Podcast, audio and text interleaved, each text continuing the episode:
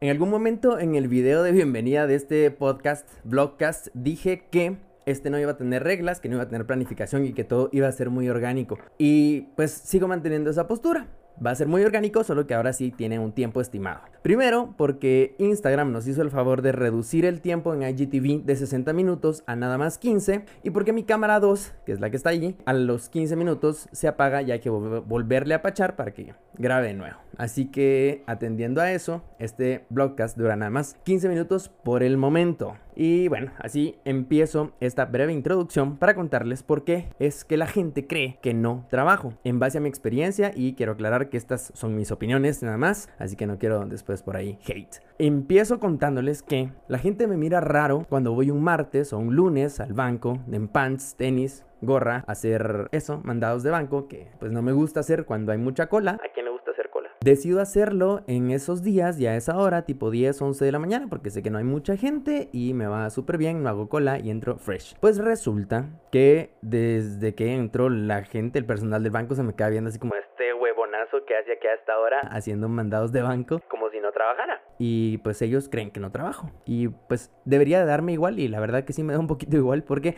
ese es uno de los beneficios que yo tengo al momento de haber optado independizarme y ofrecer mis servicios profesionales. Sin embargo, al tomar esa decisión renuncié a muchas otras cosas que la gente que trabaja para una entidad pública o privada, pues sí cuenta con ciertos beneficios como el pasivo laboral, las vacaciones pagadas, incentivos laborales, bonos, etcétera, etcétera, etcétera. Entonces, pues yo decidí renunciar a eso, que son buenos beneficios. Hay gente que incluso llega a poder jubilarse en sus empleos y eso está genial y súper bien merecido y está en la ley. Y yo tengo que hacer mi propio fondo, yo tengo que pagar mi propio seguro, yo tengo que hacer mi propio pasivo laboral, darme mis bonos. A veces, en ocasiones, logro hacerlo, pero también hay temporadas altas, temporadas bajas en las que nos va mejor o peor y por ahí hay que ir balanceando un poco. Por supuesto, esa fue una decisión personal. Yo estoy acá porque quise y también también porque no es que no me guste, pero se me complica cumplir horarios rutinarios. Es decir, llegar todos los días a la misma hora, al mismo lugar, a mí se me hace complicado. Además, yo funciono mejor por las noches y puedo estar hasta la hora que yo quiera trabajando sin ningún problema. Así funciono mejor. La otra cara de la moneda son las personas que trabajan en alguna institución o en alguna empresa y que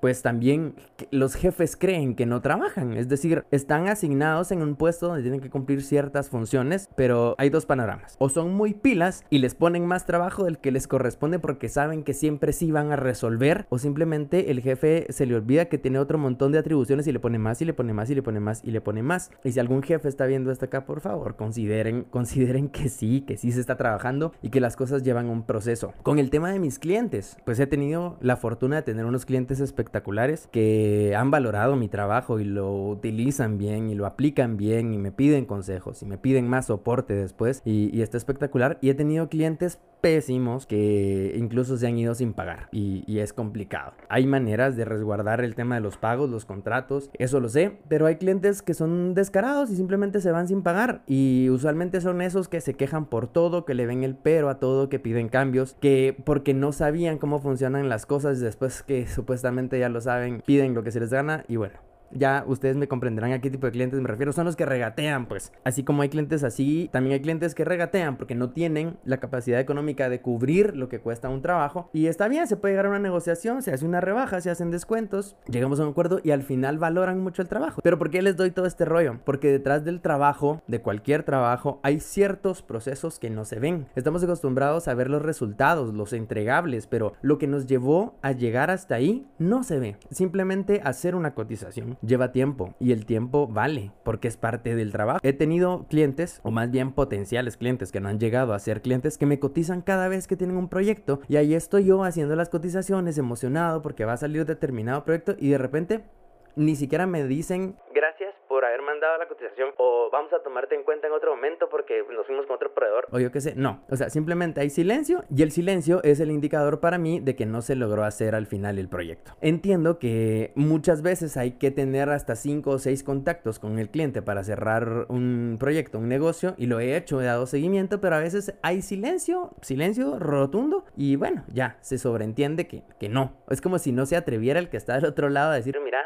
no, Y, no pasa nada que nos digan que no. También vale la pena valorar todos esos procesos. Y en los trabajos convencionales em, se, se, da esto también. El, piden algo y nunca ven ni valoran ese proceso que nos lleva a llegar hasta ahí. Además, la gente cree que no trabajo porque tengo un cliente, por ejemplo, el cliente A, al quien le tengo que entregar ciertas cosas, pero también tengo un cliente B al que le tengo que entregar otras y un cliente C. Pero ambos bueno, ambos no, los tres, eh, creen que estoy trabajando solo para ellos y que tengo que dedicar el 100% de mi tiempo a eso. Y ahora con las redes sociales parece que están constantemente y están ahí detrás de Instagram para ver qué historias ponemos y por ahí pongo algo que estoy haciendo que tal vez fue hace un mes y ahorita decidí tomarme un tiempo para publicar la historia y rápido, ¿cómo va mi proyecto? Otra de las cosas que pasan con los clientes es que creen que son los jefes de uno y no es así. Si bien el cliente está pagando por un servicio, pues también está pagando por un servicio que yo ofrezco, por una asesoría que yo doy, por una expertise que yo tengo y debería dejarse asesorar. Y he tenido clientes que lo hacen, que se dejan asesorar y está genial, pero también he tenido otros clientes que llegan sin saber ni qué es lo que quieren. Les voy dando una guía, los asesoro, les digo cuáles son los pros y los contras de elegir A, B o C y qué le podría funcionar mejor desde mi perspectiva y mi experiencia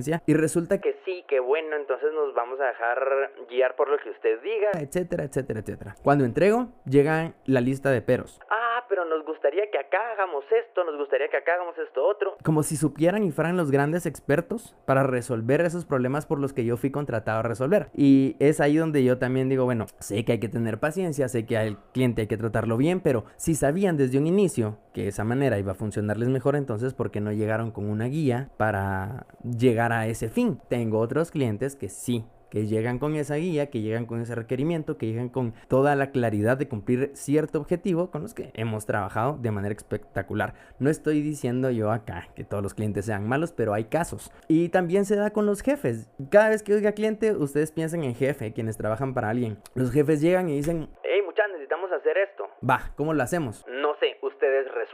Ah, bueno, y entonces ahí va el equipo a resolver, proponen, gastan tiempo en reuniones, dejan de atender otros pendientes y le dan un montón de vueltas al asunto para proponer una, una solución. Cuando la solución está puesta, ya llega el jefe con los brazos en la bolsa a decir, lo hubieran hecho así, ¿por qué no hicieron esto otro?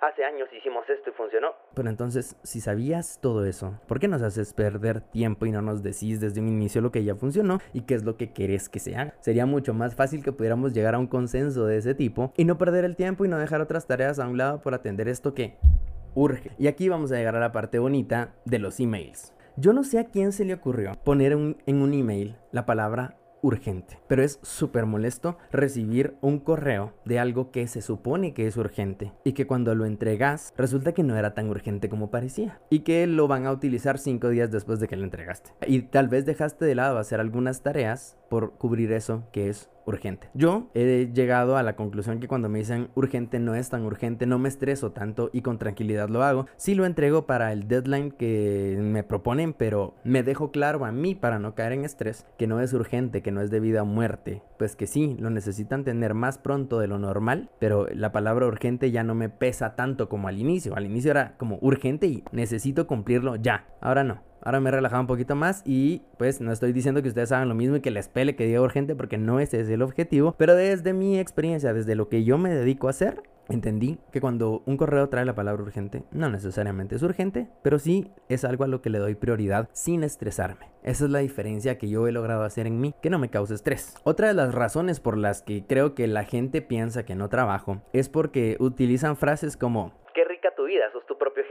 Y no, no necesariamente es así. Si yo estoy trabajando para 10 clientes, resulta que esos 10 clientes se creen mis jefes. Y tengo que entender la personalidad de cada quien y atenderlo según eso y llevar una buena relación con todos y cumplir con tiempos, etcétera, etcétera, etcétera. Así que no, no soy mi propio jefe. Pues sí, dispongo de mi propio tiempo, pero al final tengo muchos clientes a quienes tengo que atender constantemente. La otra razón por la que la gente cree que no trabajo es porque trabajo de lo que me apasiona hacer. Vivo de lo que me apasiona, de lo que siempre me ha gustado, de lo que descubrí que me gustaba, porque pues tampoco voy a mentir que a los 6 años yo soñaba con hacer videos y fotografía y editar videos para artistas, no. Esto fue algo que en el camino fui descubriendo cuando llevé mi primer curso de fotografía análoga y me metí a un laboratorio a imprimir fotos y fue espectacular. Yo dije, me gusta la foto y gracias a la foto conocí el video y estudié ciencias de la comunicación. Entonces en la universidad estaba todo eso. Conocí un estudio de radio. Además yo hago música y, me, me llamaba muchísimo en aquel momento la atención ir a un estudio de grabación a grabar con la banda y era genial. Todo ese contexto construyó al Charlie que hoy está aquí tratando de compartir experiencias para, para vivir una vida mejor, tratar de limpiar un poquito lo que nos hace un poco de ruido y tratar de pasarla más contentos. Lo que me ha construido y me ha hecho estar hasta acá, donde estoy. Y me encanta, pero la gente como cree que me encanta hacerlo, cree que no vale mi trabajo lo que cobro por hacerlo. Como es tu pasión, ¿por qué cobras tan caro? Pero, o sea, tiempo. Es mi pasión, pero también es mi tiempo, es mi conocimiento, es lo que he logrado construir para llegar hasta donde estoy. Y además es el costo que mi equipo tiene, el que estoy rentando rentándome a mí mismo, si lo quieren ver así. Pero sin esa herramienta, al final yo no podría cobrarte lo que cobro. Debería cobrarte mucho más porque tengo que contratarlo con un tercero para poder tener el equipo y poder cubrir lo que necesitas. O sea, mi computadora no es una computadora cualquiera. Yo no puedo trabajar con una computadora sencilla que me funcione con Word, Excel e Internet. Yo necesito una computadora que tenga el soporte de manejar videos y archivos pesados en 4K y poder sacar materiales de buena calidad. Y esa es la parte que tampoco se ve. Porque cuando trabajamos en una empresa, yo he trabajado en empresas y en instituciones, y ahí nos proveen del equipo y solo llegamos a sentarnos a una silla súper cómoda, un escritorio con todo, iluminación, agua, baño, lo que quieran, todas las comodidades. Hacemos nuestro trabajo.